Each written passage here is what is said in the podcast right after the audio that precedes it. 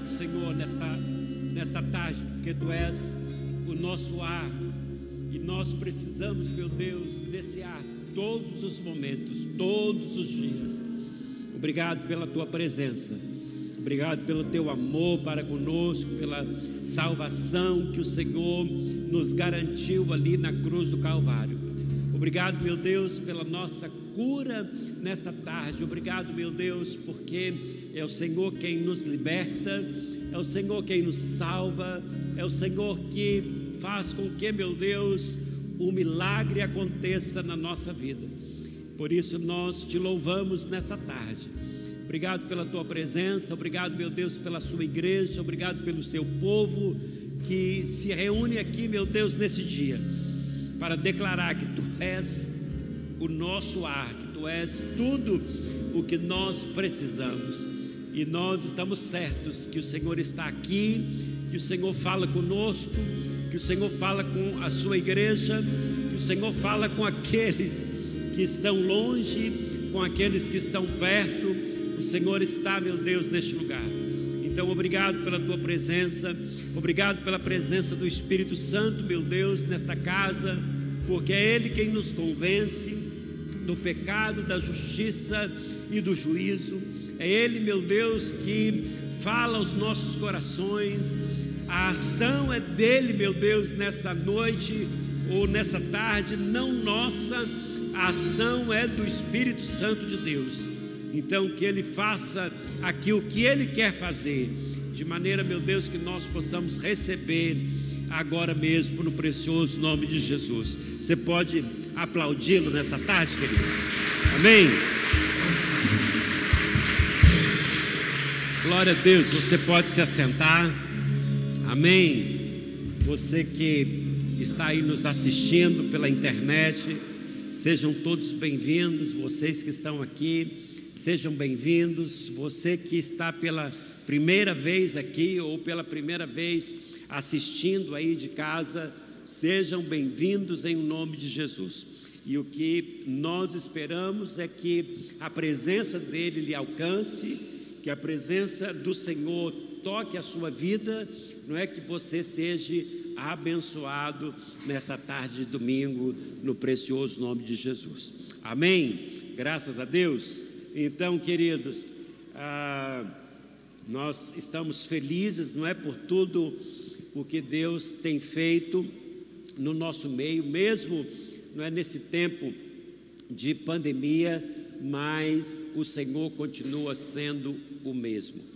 E assim ele está trabalhando, ele está agindo, não é? Ah, eu sei que tem muitas pessoas que ainda não vi, não vieram aqui à igreja, mas não é no, ah, nesse espaço físico que nós estamos aqui, mas estão em casa. Mas eu espero que até o final do ano nós possamos, não é, juntos estarmos aqui celebrando não é, nos alegrando na presença do Senhor. Lembrando que nós estamos também na empreitada da nossa casa do encontro, e eu quero, eu estava pensando até esses dias, ah, que você pudesse fazer, não é, uma, sugerir um nome para essa casa. Eu já pensei em algumas coisas, alguns já, já falaram Peniel, mas tem tanto Peniel por aí, se você tiver não é, uma ideia, uh, se Deus trouxer alguma coisa para que a gente possa dar um nome para essa casa, não é? Porque vai ser uma casa de esperança, uma casa de milagres, uma casa de salvação.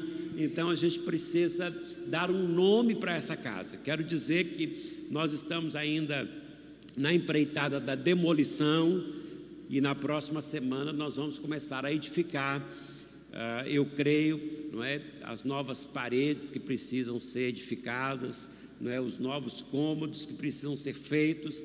Então nós vamos começar na próxima semana ou no próximo mês aí edificando, não é, a, a parte nova desta casa que o Senhor nos deu. Amém, queridos. Então eu quero contar com o seu apoio, com a sua ajuda, com a, as ofertas que vocês têm feito para esse fim, amém? Com as orações de vocês, e muito em breve essa casa vai estar recebendo pessoas ali para serem não é, tocadas, libertas, salvas não é, pelo poder do Evangelho.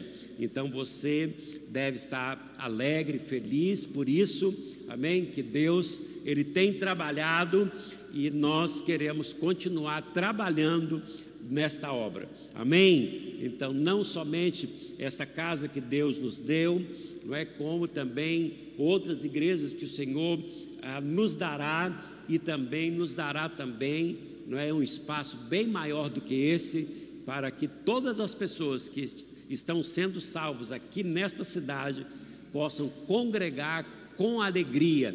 Amém? E servir ao Senhor também com alegria. Hoje de manhã nós tivemos aqui o Tadel, não é? A palavra muito abençoada da pastora Silvia, não é? Uma palavra de encorajamento. Então, se você não veio, perdeu. Então não perca o Tadel, esteja aqui para ser ministrado, para ser encorajado, para que a gente possa avançar. Na quarta-feira também, não é? Temos ah, o culto aí de cura, salvação e libertação. Você pode vir para cá na quarta-feira também para receber do Senhor. Amém? No sábado também, e nós queremos, na verdade, assim, no meu coração está queimando para que a gente possa ter reuniões todos os dias. Amém? Eu, eu acredito que vai chegar esse tempo de todos os dias nós termos tanto as reuniões na igreja, ah, como as reuniões também ah, nas casas, nos lares, as células. Eu creio que esse tempo vai chegar. Vai ser um tempo, não é maravilhoso, de, de avivamento, de renovação, de a, alegria para todo o povo de Deus. Então eu creio que Deus está preparando, não é, essas pessoas e nós vamos ter uma casa onde nós vamos poder ter culto, não é? Um dia para a pastora Silvia, um dia para a pastora Vânia, um dia para não é, a pastora Adriana, um dia para os outros pastores, não é? Zé, Pedro e tantos outros aqui nesta casa que estão se levantando, não é? Nessa liderança não é? Quem sabe você vai ter o, o, o dia específico para você ministrar, não é? No culto. Então a gente precisa crer, ah, entender, não é? Para onde o Senhor está nos levando. E eu creio que esse tempo, queridos, vai chegar. Amém? Então creia comigo, ore, não é? Jejue, busque, ah, vai buscando, não é? A presença de Deus para que Ele nos leve para esse tempo de avivamento, porque toda igreja que experimentou não é um avivamento, não que nós não estamos experimentando, ah, tem os níveis, não é? Eu acredito de experimentar mais de Deus. E quando chega aquele nível, não é? Assim de 100%, gente, o povo não para, é culto todo dia, assim como foi na igreja primitiva assim como foi em todos os tempos, não é, onde a igreja experimentou um, um avivamento transformador na sua região, na sua cidade, eram cultos todos os dias, todas as horas, não é? E Deus manifestando com ah, glória, com poder, com salvação e libertação, a ponto de ah, as pessoas não precisarem nem evangelizar, as pessoas mesmo saíam das suas casas porque o Espírito Santo tocava o coração delas, não é? As chamando porque é Ele quem convence do pecado, da justiça, não é? Ah, e do juízo. Então o Espírito Santo tocava as pessoas nas ruas, o Espírito Santo to tocava as pessoas nos bares, não é? O Espírito Santo tocava as pessoas nas casas e elas passavam no lugar onde estavam tendo o, o avivamento iam para frente da igreja e se arrependiam dos seus pecados. É dessa forma. Então, sem não é, é trabalho, sem esforço, porque a obra, na verdade, queridos, ela é toda de Deus. Nós só somos os servos. Então, quando Ele manda, não é? A gente faz e Ele opera do jeito que Ele quer. Amém? Então esteja orando para que a gente possa alcançar em Deus, não é? Esse propósito, esses sonhos, em o nome de Jesus. Amém? E todos os cultos que nós temos aqui, nós ah, damos para você a oportunidade É isso que nós ah, falamos aqui em todos os cultos, onde a gente dá oportunidade para as pessoas. Eu estava procurando a origem ah, desta palavra, oportunidade. Essa palavra está ligada com a direção do vento e um porto no mar, porque segundo não é a origem desta palavra, os navios ah, estavam procurando não é a oportunidade ou para ah, saírem do porto ou para chegarem ao porto. E nisto trazia o que? A oportunidade para as pessoas de fazerem não é, negócios com o navio que estavam saindo e com os navios que estavam chegando. Então, a, a palavra a oportunidade tem a ver com a direção do vento. Para onde o vento está soprando? Então, nós precisamos ah, ver a direção do vento, não é? E daí nos lançarmos para ter a oportunidade de semear não é de plantar, de fazer a sua oferta, não é de devolver o seu dízimo. Isto é uma oportunidade para a sua vida. E no livro de, de Lucas, no capítulo 6, o verso 38, o Senhor Jesus estava ensinando para os seus discípulos e ele dá uma palavra aqui para eles dizendo assim: Dai ser-vos-á, ah, dai e ser-vos-á dado boa medida, recalcada, sacudida, transbordante, generosamente vos darão. Porque com a medida com que tiverdes medido, vos medirão também. Então, Jesus está falando aqui com os seus discípulos a respeito, não é de uma medida. Porque Jesus disse: se você tem uma medida, não é, para a sua a semeadura, se você tem uma medida para o seu investimento, é segunda esta medida que você, não é, ah, vai ter a sua colheita.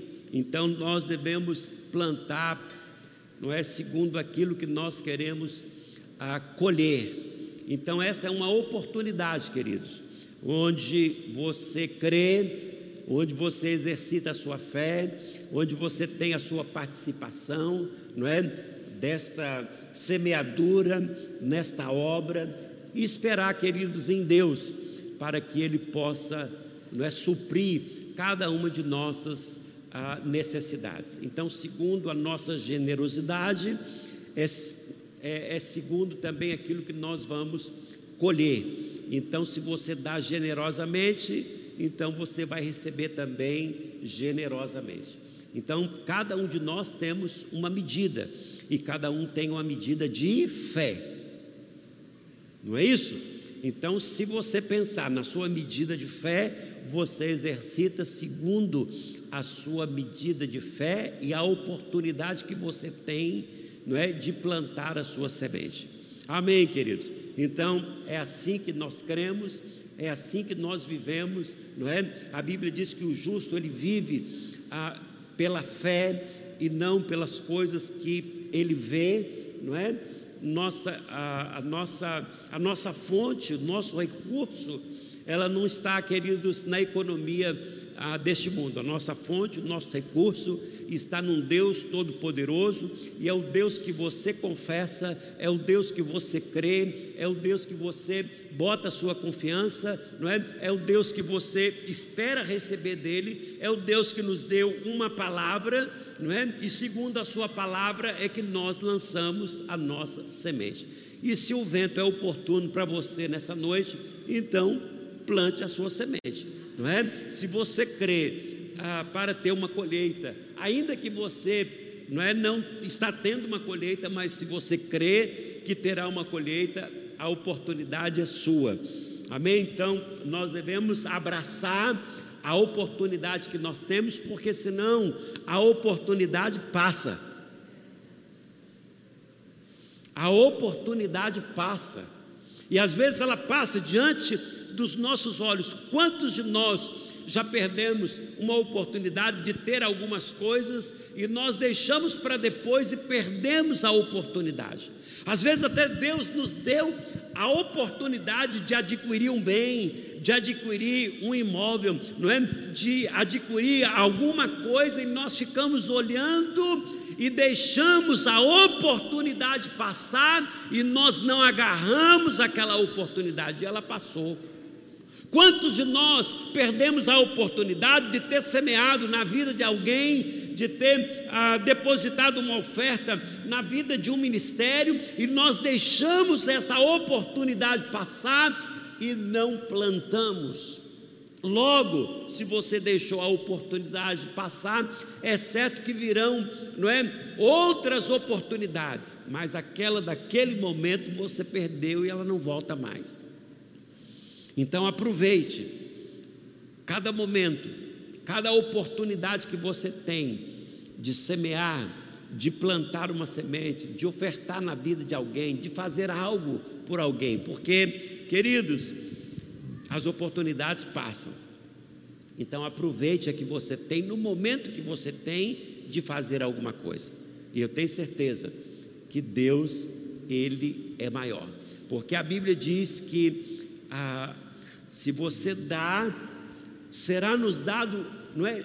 Ah, de maneira generosa, segundo a medida que nós temos, não é? Para com Deus, de fazer alguma coisa. Então nós precisamos entender que a medida de Deus, ela é generosa. Ela não é igual à nossa medida.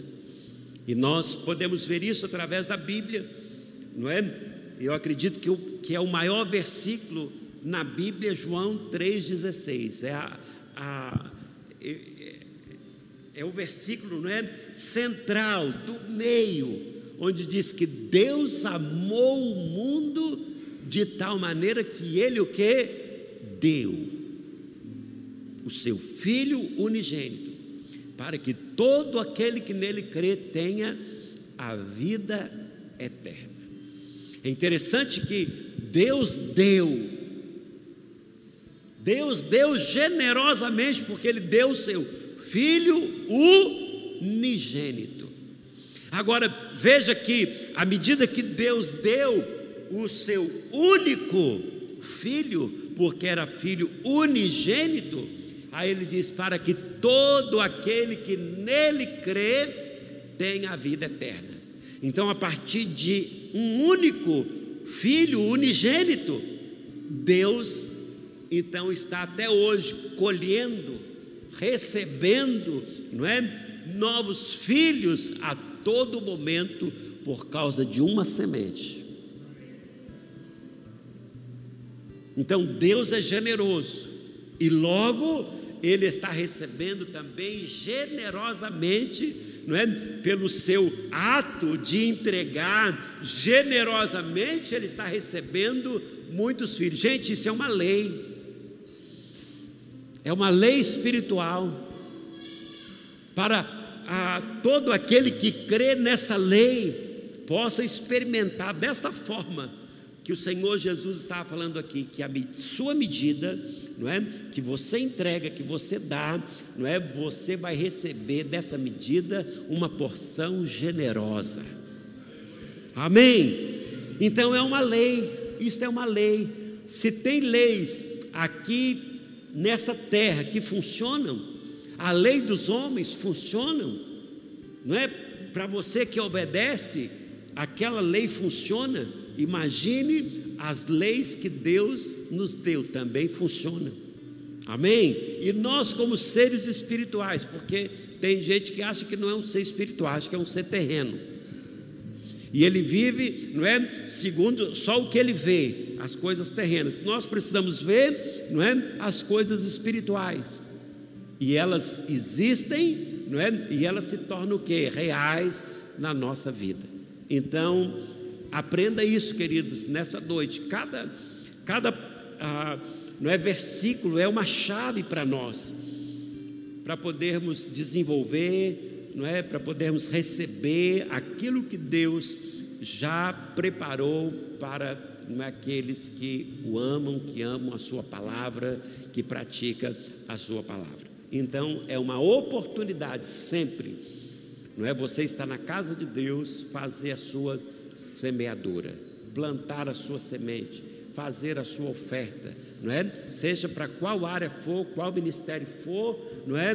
Você planta a sua semente. Esteja certo, queridos, que cada pessoa que ah, conhece a Jesus, que vai para Jesus através da sua semente, você é um coparticipante, não é, da obra do Senhor.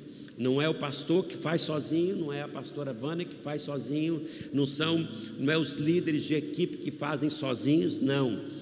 Todos não é que estão ah, participando de alguma forma com os seus dons, com os seus talentos, não é, com os seus recursos, estão sendo que coparticipantes, não é, desta grande obra de Deus. Então, se vê nesta oportunidade, veja onde que o vento está soprando. Amém? Então, se o vento é oportuno para a sua vida financeira, não é para o seu negócio, para uma porta de emprego, não é para a construção do acampamento, para a construção da nova igreja, pense que é uma semente que é semeada no reino que é próspero, um reino, não é que não tem crise, você semeia essa semente esperando colher da mesma forma, de forma o que generosa. Amém. Então vamos ficar de pé. Se você tem a sua semente, se você tem aí, não é a sua oferta, o seu dízimo para devolver nessa, ah, nessa noite, você seja bem-vindo. E você que está em casa, nós temos aí, não é a nossa plataforma ah, semente ibca.org, não é? Você pode fazer a sua doação mensal, você pode, não é? A fazer o seu depósito bancário através do cartão de crédito ou boleto bancário, você fique à vontade. Amém? Se Deus tocou o seu coração, se você quer fazer a sua doação, quer fazer a sua oferta, quer plantar a sua semente, você tem essa pl plataforma IBCA semente ibca.org e você vai ver o melhor meio para você fazer isso, ou depósito bancário, ou passa no cartão, não é? Você fique livre e à vontade faça com alegria. Amém? Porque Deus ama ao que dá com alegria. Pai, no nome de Jesus, nós te louvamos ah, nesta noite. Obrigado pela tua palavra, obrigado porque o Senhor sempre é generoso para conosco e nós pedimos, meu Deus, graça, favor Pedimos, meu Deus, que ah, venha a provisão dos céus, meu Deus, sobre esta igreja, sobre o teu povo, sobre todos aqueles que hoje não é, têm a oportunidade de plantar, meu Deus, a sua semente. Então nós oramos para que haja céus abertos, meu Deus, sobre o teu povo, sobre esta casa, de maneira que os planos ah, que o Senhor tem para nós aqui, meu Deus, cada ah, projeto, meu Deus, cada construção que tenha toda a provisão dos céus e que o Senhor abençoe os homens, que o Senhor abençoe as mulheres, que o Senhor abençoe as famílias, que o Senhor abençoe aqueles, meu Deus, que têm os seus negócios que ainda ou que ainda não têm para que eles tenham e de maneira que venha, meu Deus, essa provisão do Senhor sobre eles em o nome de Jesus. Amém, queridos. Então, você que trouxe a sua semente, você que quer semear nessa noite, fique à vontade.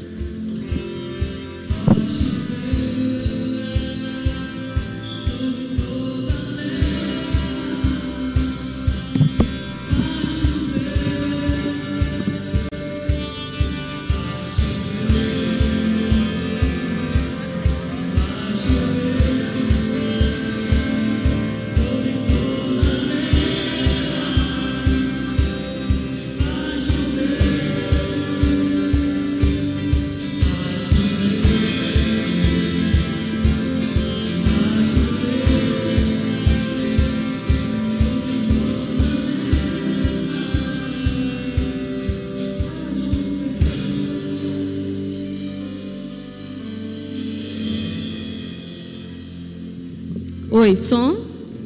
Aleluia.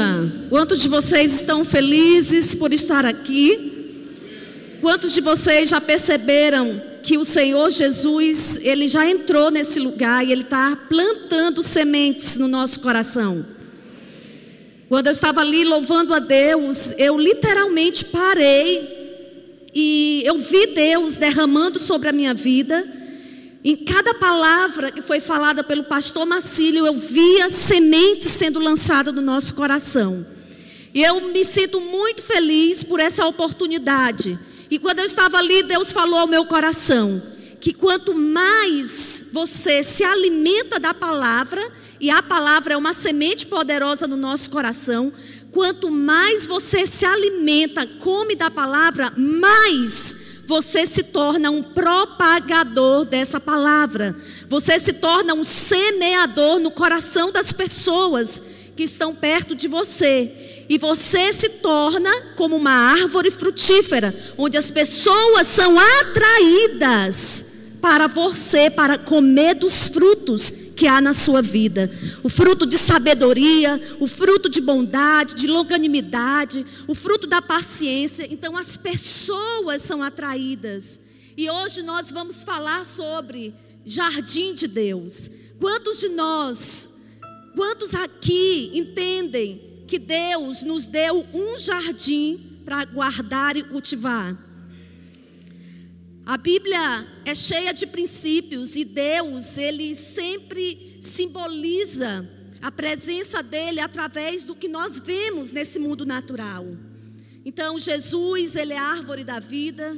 Jesus é o semeador que sai a semear sementes. Jesus é o pão da vida. Jesus é a semente de trigo que veio à terra, precisou morrer para que ele não permanecesse sozinho como filho unigênito, mas ele desejou ser o filho primogênito, amém? Isso quer dizer que eu e você somos filhos. E ele não queria permanecer só, mas ele queria dar um grande presente ao coração do Pai, a minha vida, a sua vida, como filho de Deus que carrega esse DNA dessa semente poderosa, essa semente divina que está no nosso coração. Amém? Feche os seus olhos.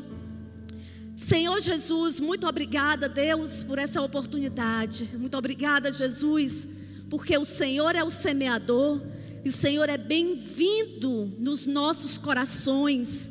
E nós declaramos que o nosso coração é uma boa terra, é um bom solo para receber a semente, a semente que dá vida, a semente que transforma, a semente que cura, a semente que liberta. O Senhor é bem-vindo. Faz a tua obra tremenda em nossos corações. Faz a tua obra tremenda nas nossas vidas, porque nós somos os teus filhos e nós somos, Deus, a razão do teu amor. E nós queremos, meu Deus, dizer ao Senhor que a maior honra, o privilégio é de poder ser semeadores nessa terra, onde nós podemos nos tornar como árvores frutíferas, onde muitas e muitas e muitas vêm, muitas pessoas podem vir para se alimentar do que o Senhor tem nos dado.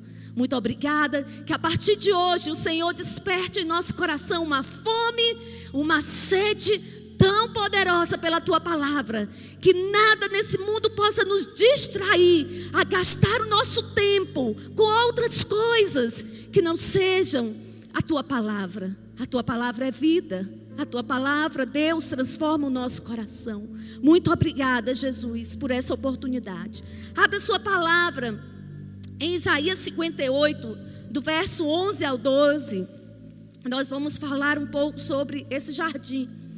A palavra do Senhor diz que o Senhor nos guiará constantemente, Ele satisfará os desejos do nosso coração, numa terra ressequida pelo sol, e fortalecerá os nossos ossos.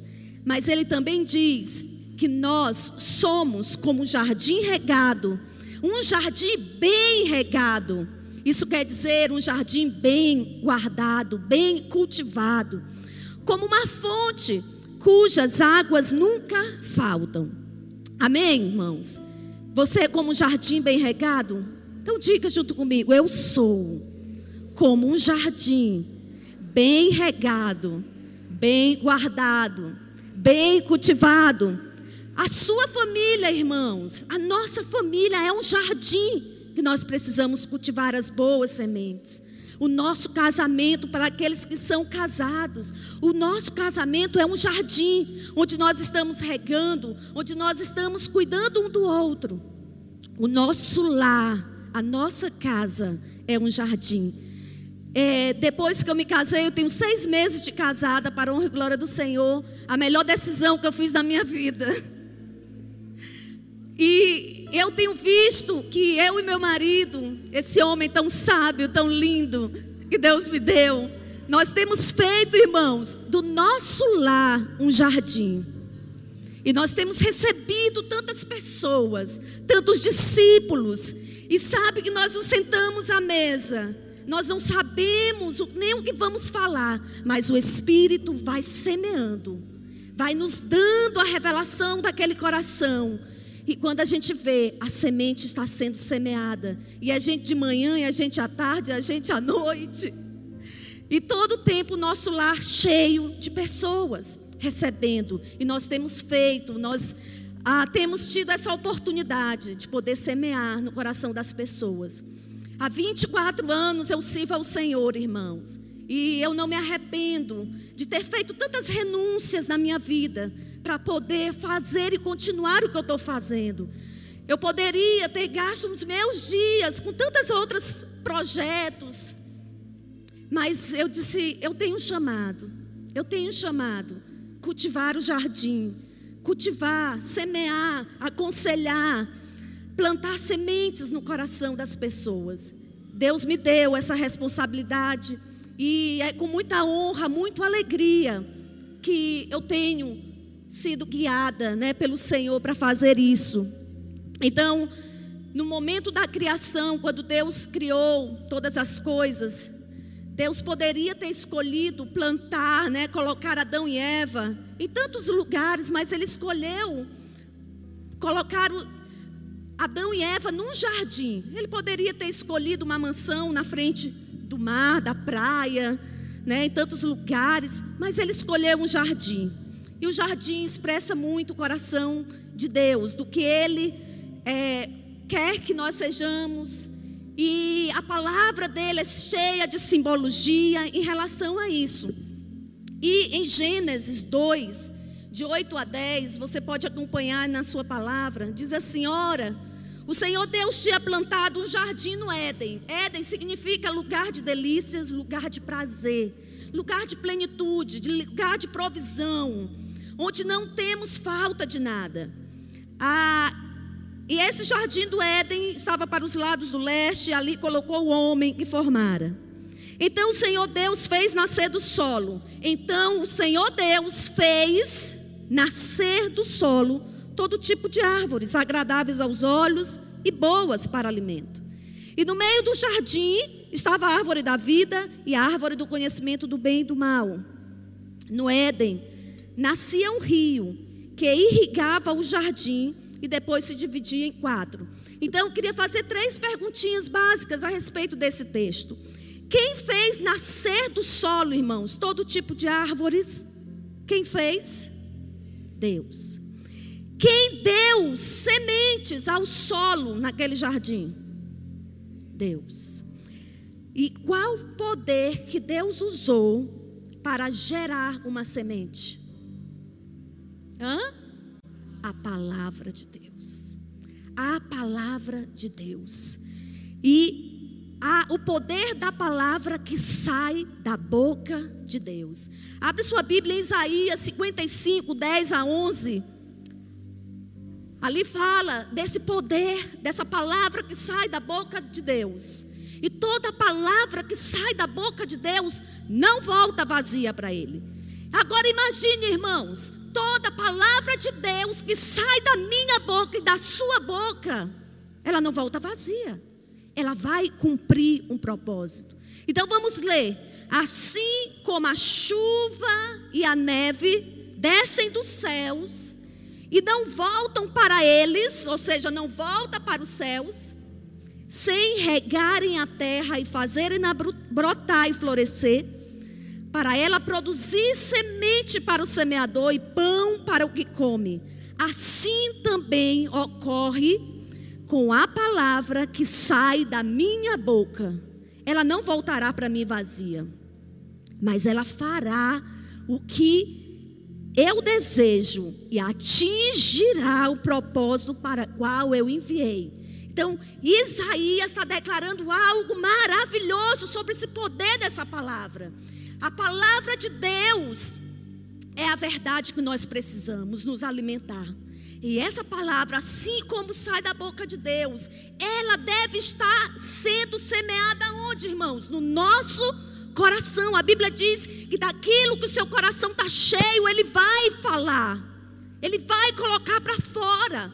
Então, quanto mais dessa semente, quanto mais dessa palavra está dentro de você, mais você vai profetizar e vai declarar essa palavra.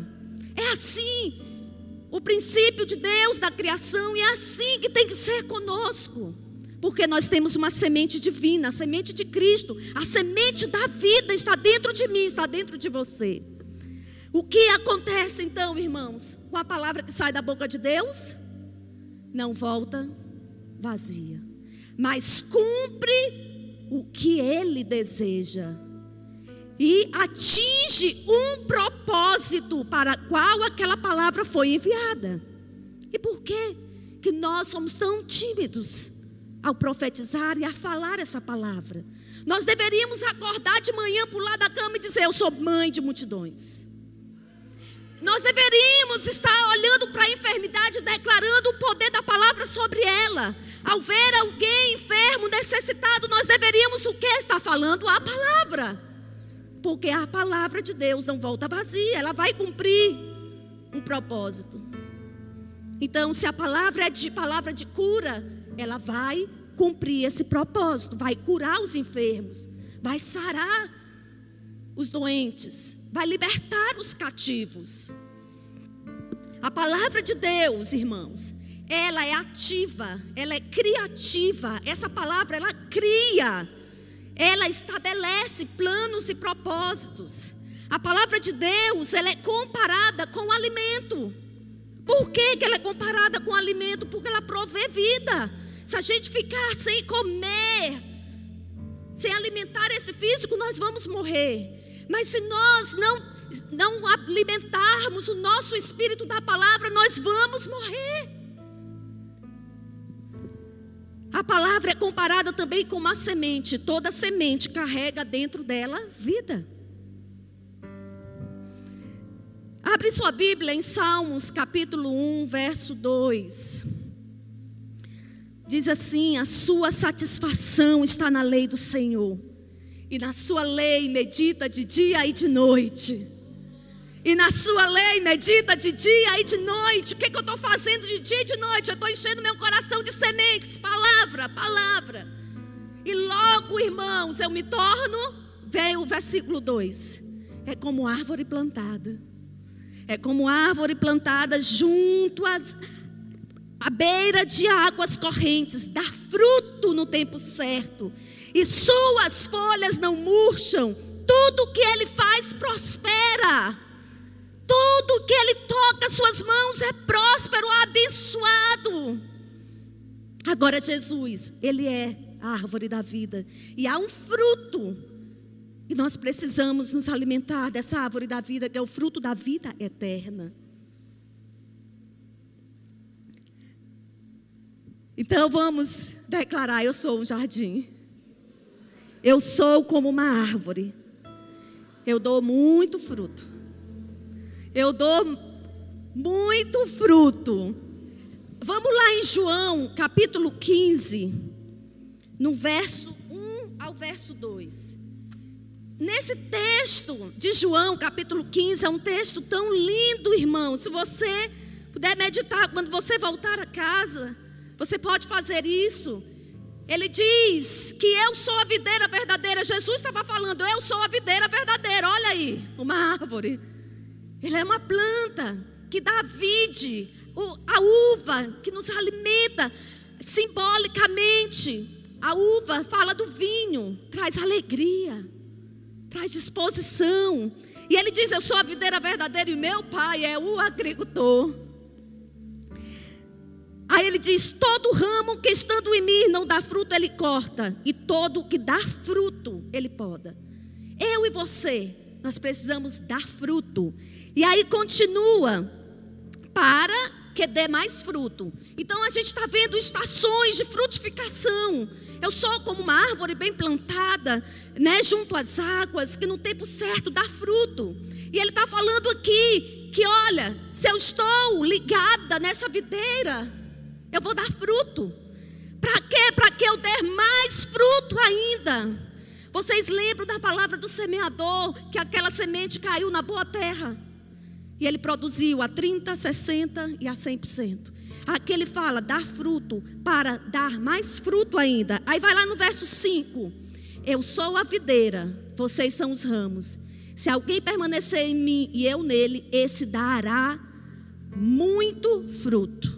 Então, primeiro ele fala, dá fruto. Depois ele fala, mais fruto. E agora, dará muito fruto. Se vocês permanecerem em mim e eu nele, esse dará muito fruto. Pois sem mim vocês não podem fazer coisa alguma. Aqui está a prosperidade. A prosperidade que ele fala lá em Salmos, capítulo 1, verso 2. Tudo que ele faz prospera. Eu produzo fruto a 30 por um, a 60 por um, a 100 por um. E ele fala nesse primeiro texto que nós lemos lá de Isaías. Ele diz: Olha, o Senhor te guiará constantemente, satisfará o desejo do teu coração numa terra ressequida pelo sol. É uma, é uma visão não muito favorável. Às vezes a gente está vendo, meu Deus, a terra está tão seca, está ressequida pelo sol. Mas ele está dizendo: Olha, eu sou um jardim bem ressecado, ainda que eu esteja num lugar ressequido pelo sol, ainda que os meus olhos no natural estejam contemplando uma situação desfavorável, mas ainda assim eu estou dando frutos. Eu estou dando frutos. Agora você vai lá em Gênesis capítulo 1 e nós vamos ver alguns princípios que Deus nos ensinou a usar. O princípio que Deus usou para criar todas as coisas, a palavra que saiu da sua boca. Então vamos lá, capítulo 1, vamos lá observar os versículos. Olhe só, o versículo 3 começa como Deus disse. Ele falou. E o que ele falou foi criado. Vá no verso 9. Deus disse. No verso 11, Deus disse. No verso 14, Deus disse. No verso 20, Deus disse. No verso 24, Deus disse. No verso 26, então Deus disse. E no verso 29. Agora também, irmãos, ele fez algo que nós precisamos fazer. Ele abençoou. O que que Deus abençoou? Deus abençoou três coisas aqui no capítulo 1. Ele abençoou os seres vivos. Você observa que no primeiro dia Deus criou dia e noite. No segundo dia Deus criou os céus. No terceiro dia ele criou terra seca, os mares, a vegetação, planta, né, com sementes, árvores com frutos. No quarto dia o sol, a lua, as estrelas. Mas a partir do quinto dia, ele fez os seres viventes. E ele fez todos os animais, os animais aquáticos para encher os mares, as aves, os animais, os rebanhos, os animais domésticos, selvagens. E ele os abençoou. Qual foi a bênção que foi lançada sobre esses seres? A bênção da frutificação, para que eles fossem frutíferos, se multiplicassem. No sexto dia, Deus criou o homem, a coroa da sua criação. E ele disse o que para o homem? Para ele ser frutífero, para ele se multiplicar. E ainda mais ele disse para o homem dominar, ou seja, governar toda a terra. E também o sétimo dia, em que Deus parou a sua obra, ele descansou no sétimo dia, não porque ele se cansa, mas ele contemplou a obra feita pelas mãos dele. E nós também precisamos entender que nós descansamos quando nós encontramos Jesus. Porque a Bíblia diz que Deus santificou também esse dia. E Ele está apontando para esse nosso descanso eterno em Cristo Jesus. Ele é o nosso descanso sabático. Amém? Então, aqui, irmãos, em João, aí vamos lá. Em João, capítulo 15, verso 8. Vamos voltar lá em João. A Bíblia diz, irmãos, que a bênção, tanto a palavra como a bênção, eram necessários e nós precisamos usar a palavra, declarar a palavra e abençoar, abençoar as pessoas. Deus derramou essa bênção sobre nós, para que nós pudéssemos abençoar outros. A bênção que eu de conhecer a Jesus não pode parar em mim. Eu preciso abençoar as pessoas com essa bênção que eu recebi do Pai. Então, lá em João 15, 8, diz assim: Jesus disse: Meu Pai é glorificado pelo fato de vocês darem muitos frutos, e assim serão os meus discípulos. Essa palavra glorificado significa abençoado. Então, Jesus está falando: meu Pai é abençoado pelo fato de vocês darem muitos frutos, e assim vocês serão os meus discípulos. E o que, que os discípulos de Jesus fazem? O que é que vocês fazem como discípulos de Cristo? Vocês cuidam das vidas esses frutos falam de vidas, de pessoas.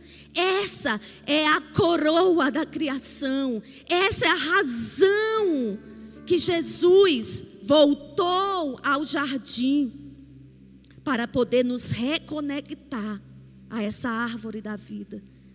Amém, irmãos? Então Deus nos deu a bênção, o poder sobrenatural de nos multiplicar mas nós abençoamos o coração do Pai também, quando nós damos frutos para Ele. Em Gênesis 2,15, vamos lá em Gênesis 2,15. O Senhor Deus colocou o homem no jardim do Éden. Quando Deus colocou o homem, Ele deu uma função, uma responsabilidade para esse homem: de cuidar e cultivar. E como é que nós podemos fazer isso? Como é que nós podemos cultivar e guardar, irmãos, esse jardim? Eu preciso de Cristo.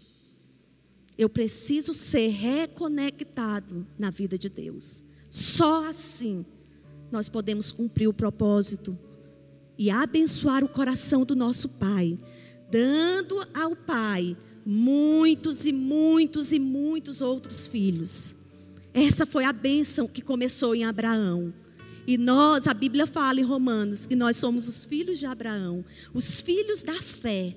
Aquelas estrelas que Deus olhou no céu, somos nós. É a razão do coração de Deus. Você se sente amado por Deus? E você que não se sente amado por Deus, você tem hoje uma grande oportunidade de saber que Deus te ama. Deus te aceita. E Deus deseja colocar semeadores na sua vida para plantar sementes, para fazer você como uma árvore, para dar frutos e muitos e muitos virem até você para se alimentar de Cristo. Amém? Para se alimentar de Cristo. Agora, irmãos, quando Adão e Eva estavam no jardim, eles não tinham pecado, não é verdade? Adão tinham os olhos do Espírito abertos. Os olhos do Espírito, eles tinham o governo do Espírito sobre eles, os olhos deles estavam abertos, havia esse governo sobre eles, e eles, vi, eles viam o mundo espiritual, eles viam os anjos, eles viam o Senhor, porque Deus é Espírito, eles viam, mas quando Adão peca, o que acontece com os olhos espirituais dele? Os olhos espirituais dele se fecham e outros olhos se abrem. Quais foram os olhos que se abriram? A Bíblia diz que eles perceberam que eles estavam nu. Os olhos da alma deles se abriram. os olhos. E aí eles passam a ter um novo governo sobre eles, o governo da alma. E o que é a alma, irmão? São os desejos, as nossas necessidades, o nosso próprio coração. Os olhos da alma falam de egoísmo. Eu não consigo dividir nada com ninguém, eu não consigo compartilhar. Eles se tornaram, esses olhos são chamados olhos do egoísmo. Eles olharam para si e perceberam que estavam nus. A glória do Senhor foi-se sobre eles. Os olhos da alma foram abertos. E entrou culpa, vergonha, medo, escassez, doença, enfermidade. E uma coisa foi necessária Deus fazer. Ele tira aquele homem do jardim, porque no meio daquele jardim havia a árvore da vida. E caso eles voltassem, se alimentassem do fruto da vida eterna, não tinha mais jeito, eles iriam ser eternamente pecadores. E esse não era o desejo de Deus. Deus nos ama e cada vez mais, a cada dia que nasce, Ele está nos atraindo, Ele está nos chamando, porque Ele sabe o que é melhor para nós. Mas quantos corações às vezes se distanciam por não entender o coração de Deus, por não entender o amor de Deus, por não receber a palavra de vida para poder andar no egoísmo do seu coração, na sua independência, na sua submissão, nas suas infidelidades.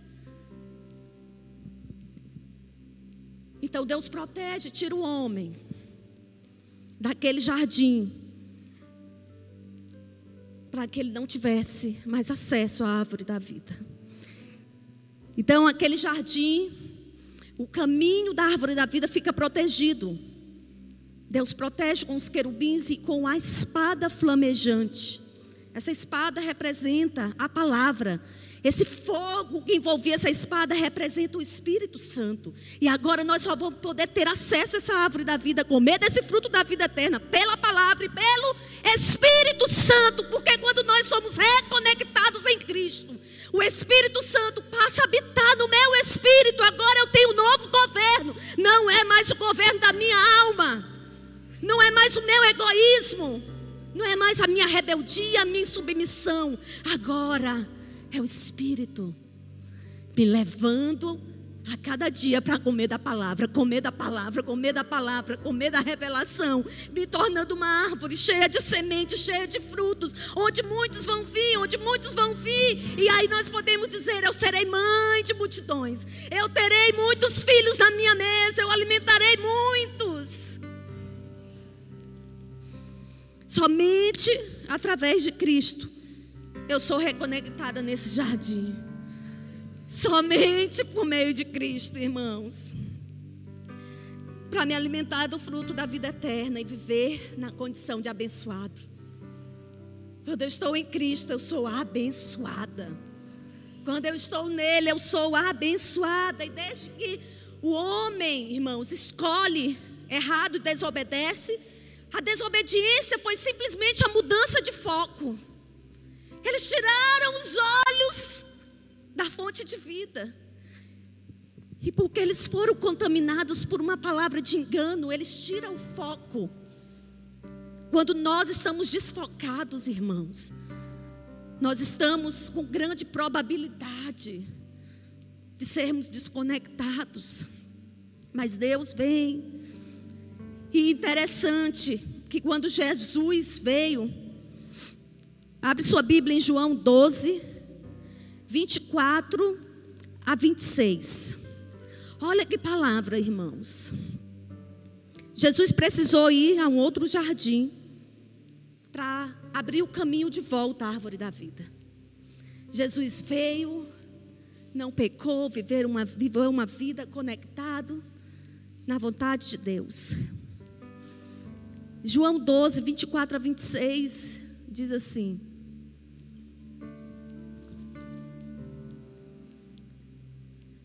Digo verdadeiramente que, se o grão de trigo não cair na terra e não morrer, continuará ele só. Mas se morrer, dará muito fruto.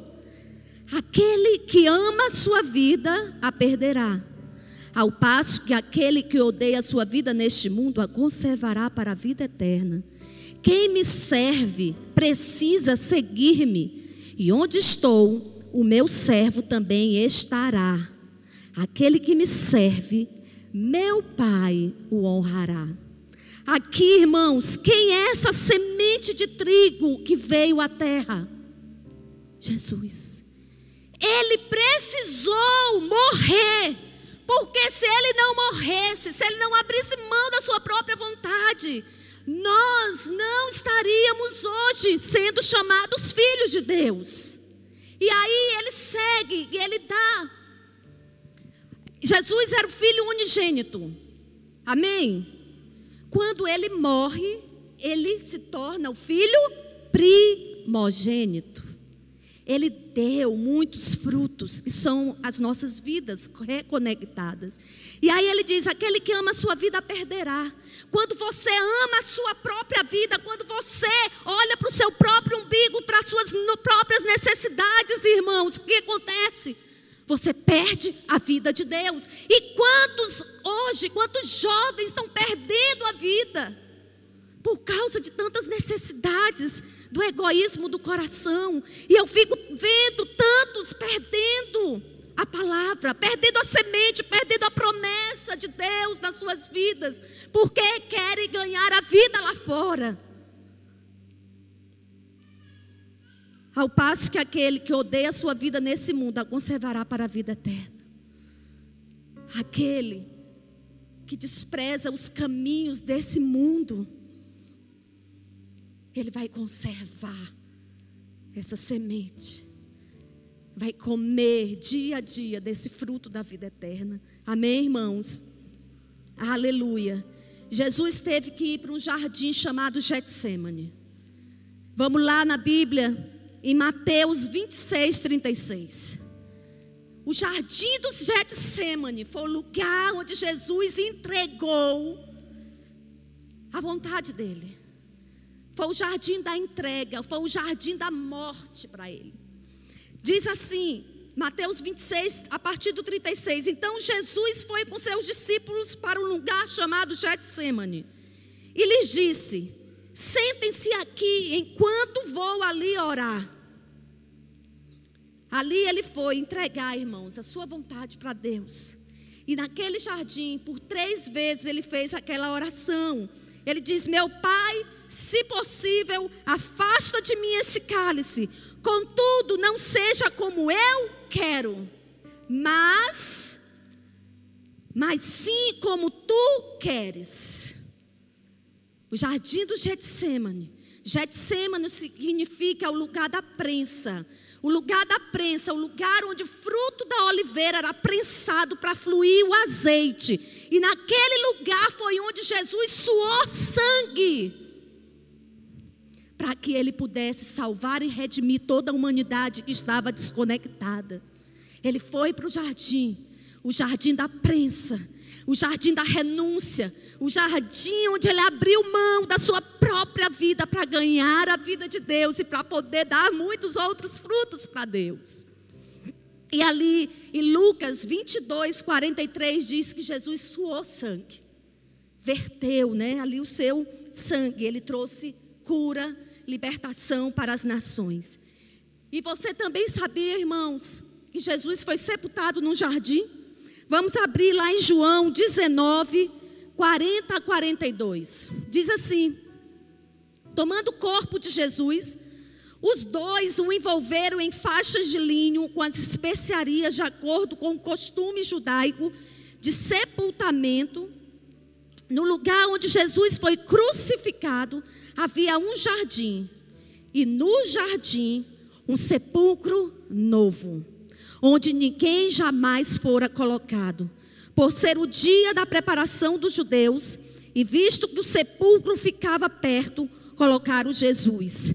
Ali naquele jardim havia um sepulcro novo. E foi ali naquele lugar que Jesus ressuscitou.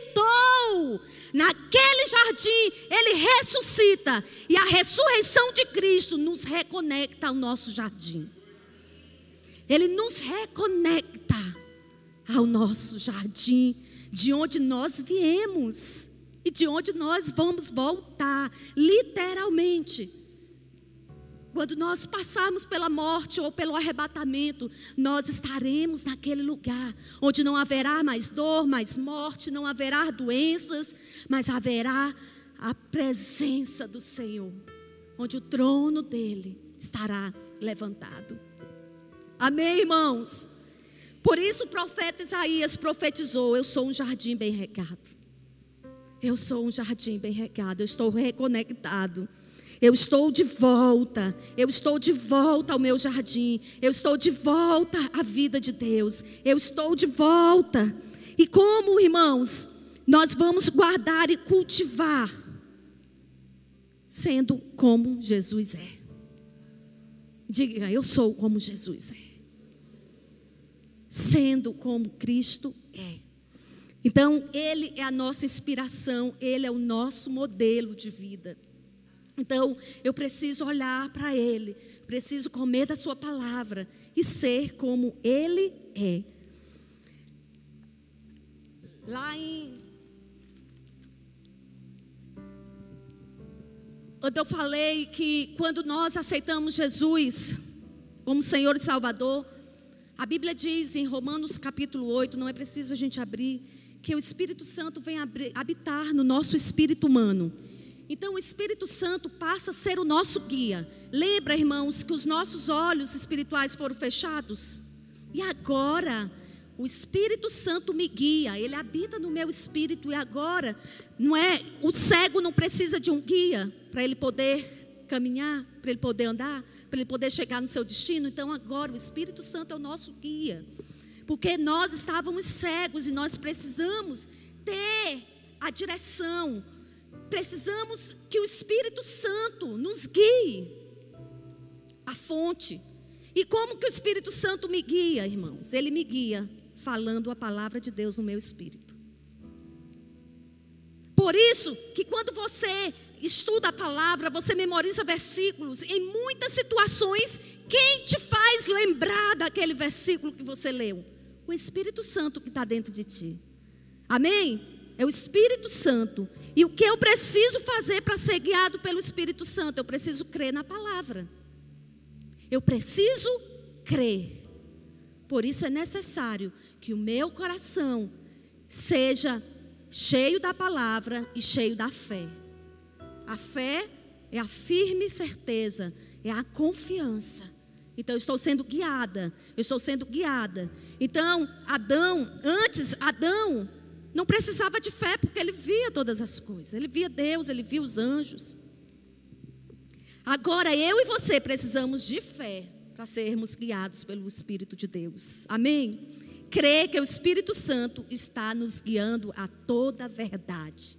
É Ele que nos avisa da tentação. É Ele que nos mostra o caminho onde o engano, a mentira vem através do nosso inimigo, que também é o inimigo de Deus. E foi assim que Eva e Adão foram enganados e seduzidos. Quando cremos, passamos a viver como pessoas abençoadas e benditas. Quando nós cremos, nós passamos a viver como pessoas abençoadas e benditas. Agora eu queria te fazer uma pergunta. Como você passou diante do seu último conflito, diante do seu último problema que você viveu? Como uma pessoa abençoada? Ou não? Como você passou diante da crise que você viveu? Como filho ou como órfão? Como foi que você passou?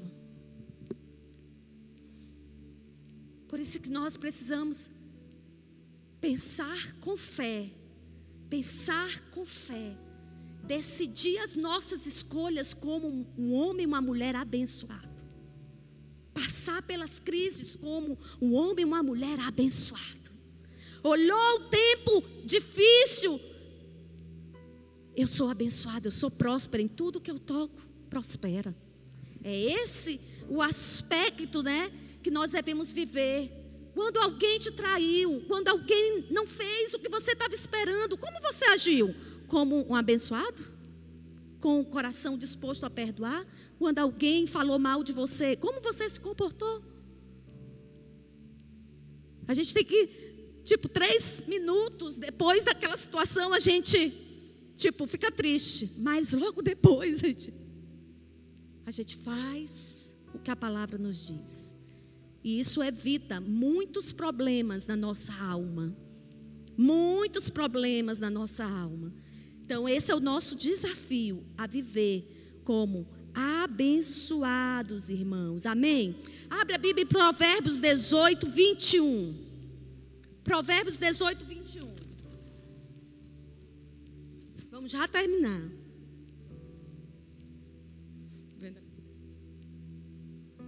Provérbios 18, 21 diz: A língua tem poder sobre a vida e sobre a morte.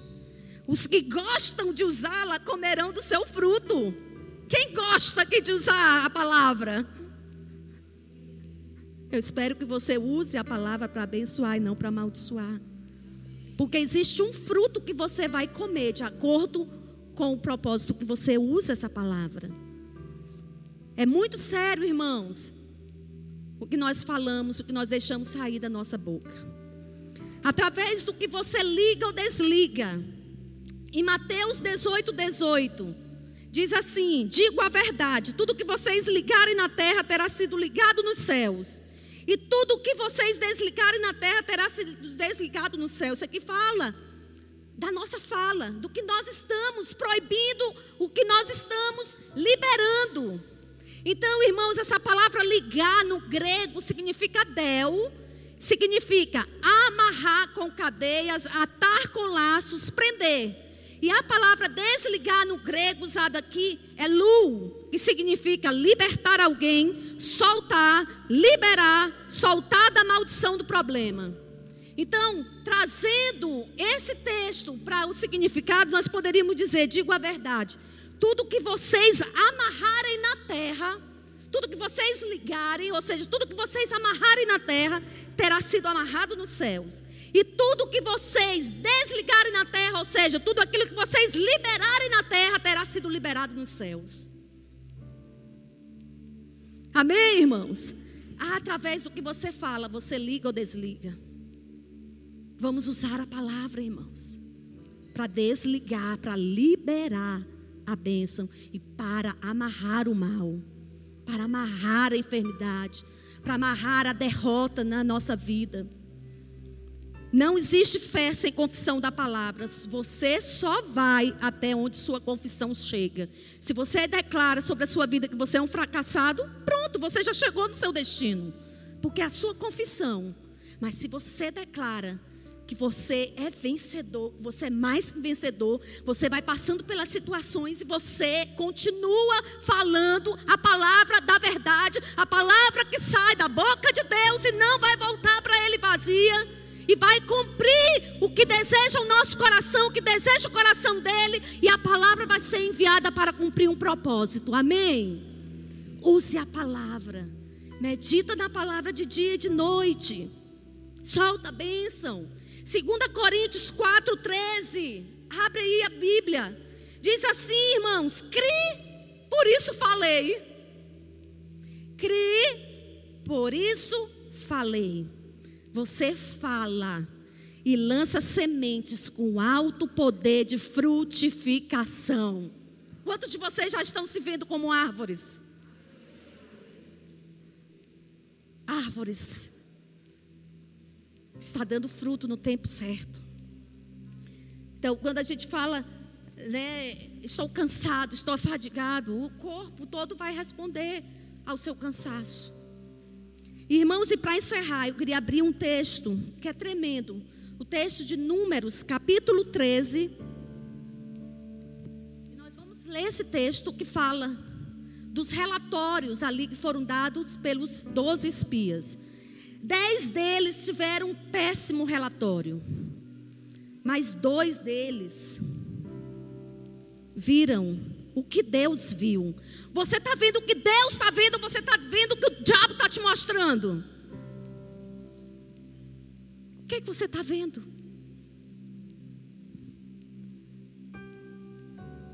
Números Números 13, né? A partir do verso 26.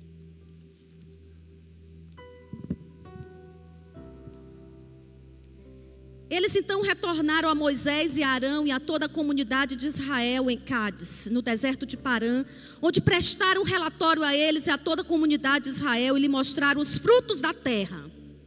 Olha aí os frutos de novo, irmãos. E deram o seguinte relatório a Moisés: Entramos na terra a qual você nos enviou, onde há leite e mel com fartura. Aqui estão alguns frutos dela, mas o povo que lá vive é poderoso, e as cidades são fortificadas e muito grandes. Também vimos descendentes de Enac. Os amalequitas vivem no Negueb, os hititas, os jebuseus, os amorreus vivem na região montanhosa, os cananeus vivem perto do mar e junto ao Jordão. Então Caleb fez o povo calar-se perante Moisés e disse: Subamos e tomemos posse da terra. É certo que venceremos. Mas os homens que tinham ido com ele disseram: Não podemos atacar aquele povo, é mais forte do que nós. E espalharam entre os israelitas um relatório negativo acerca daquela terra. Disseram: A terra para a qual fomos em missão de reconhecimento devora os que nela vivem. Todos os que vimos são de grande estatura. Vimos também os gigantes, os descendentes de Enaque, diante de quem parecíamos gafanhotos, a nós e a eles.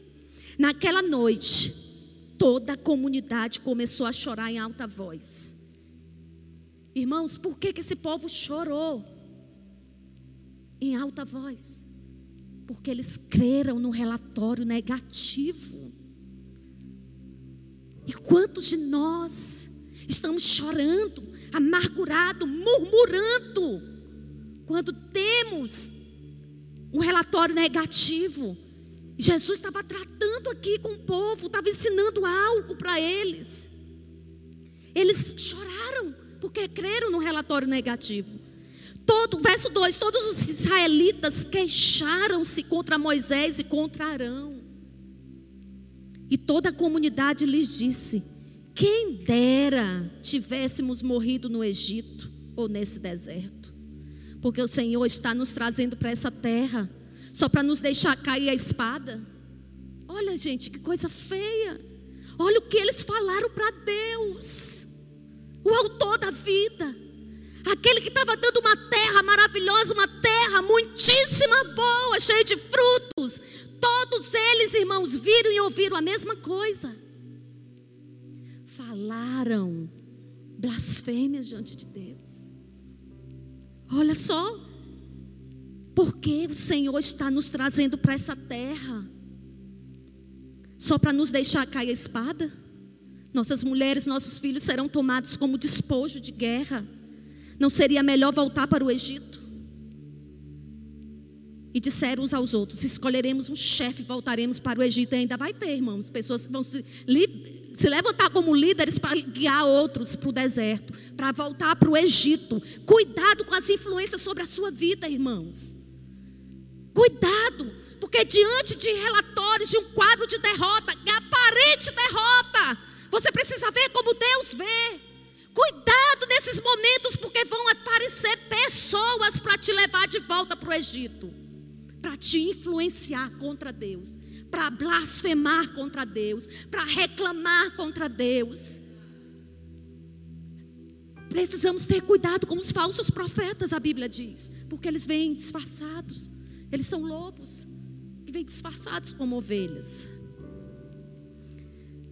No verso 5, então Moisés e Arão prostraram-se com o rosto em terra diante de toda a assembleia dos israelitas, Josué, filho de Nun, e Caleb, filho de Jefoné, dentre os que haviam observado a terra, rasgaram as suas vestes e disseram a toda a comunidade dos israelitas: A terra que percorremos, em missão de reconhecimento é excelente. Excelente. Se o Senhor se agradar de nós, Ele nos fará entrar nessa terra onde há leite e mel, com fartura e a dará a nós. Eles perseveraram na visão que eles tiveram. Eles não viram Deus como um gafanhoto.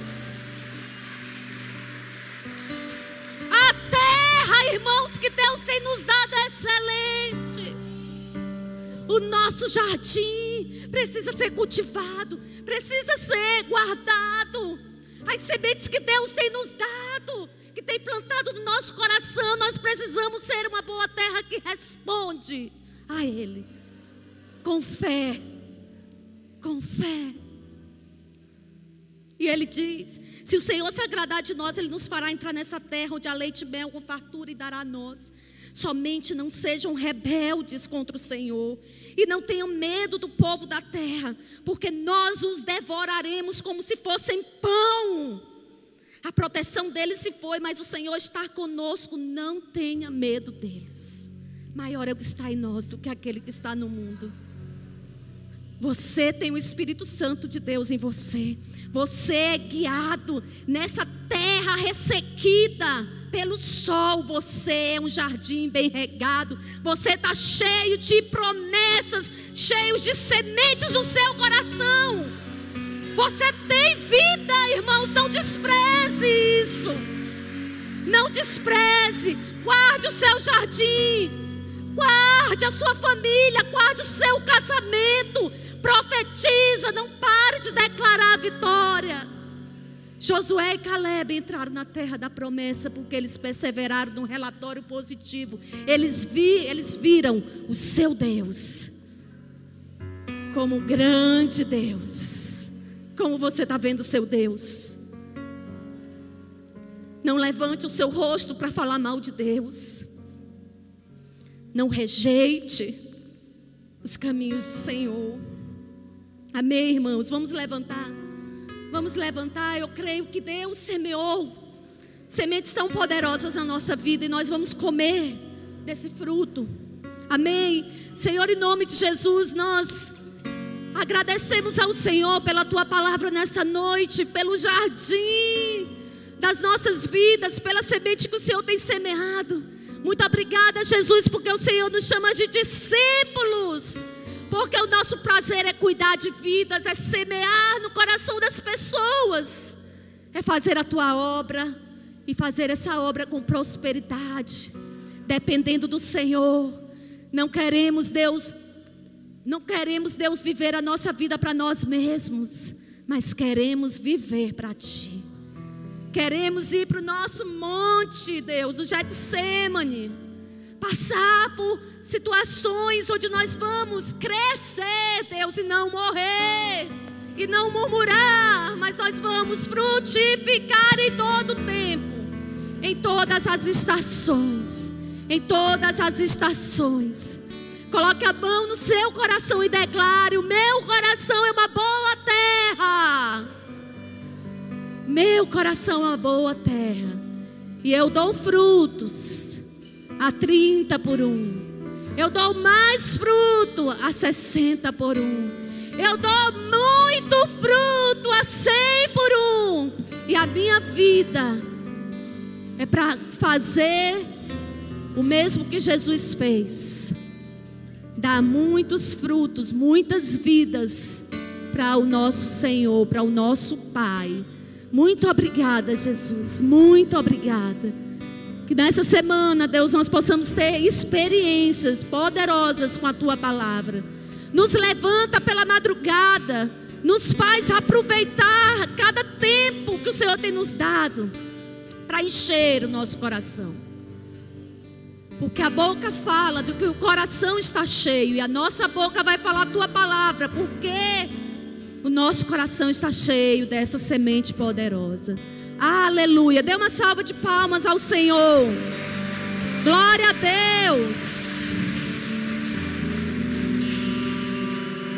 E eu gostaria de perguntar essa noite, você que está em casa, você ouviu essa palavra e você deseja nessa noite ser reconectado ao jardim, onde há toda sorte de provisão. Lá não há escassez. Se você deseja ser reconectado a esse jardim, eu quero te dizer que você precisa dar um passo de fé hoje. Você precisa receber Jesus como teu Senhor e teu Salvador. Eu falo com o pessoal que está nas suas casas, mas eu também falo com você que está aqui hoje. Se você entendeu essa mensagem, se você entendeu que existe uma necessidade no seu coração, levante a sua mão aí onde você estiver. E você que está em casa, você possa sinalizar aí, colocar uma mensagem aí no vídeo. Nós vamos ter pessoas para entrar em contato com você, para te ajudar, para ser um semeador na tua vida, para que você cumpra o propósito de dar muitos frutos para Deus. Alguém aqui essa noite Alguém quer fazer essa decisão, se reconectar ao jardim de Deus através de Cristo? Aleluia, amém. Senhor, muito obrigada. Nós abençoamos aqueles que nos seus lares receberam a palavra. Também falamos, Deus, com aqueles que talvez estão passando por situações difíceis. Eles precisam ver como Josué e Caleb viram. Eles precisam ver um relatório positivo diante das circunstâncias difíceis que eles estão passando. Eu te peço agora, toca na vida deles, Espírito Santo, ministra o coração deles, em nome de Jesus. Muito obrigada, irmãos, e Deus abençoe você. Que você tenha uma, uma semana maravilhosa na presença do nosso Deus. Amém?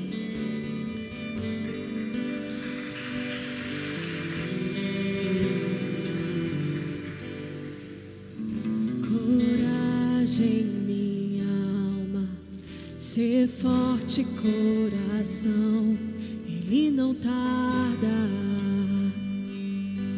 ele não tarda. Nele esperarei e triunfarei, ele não falha.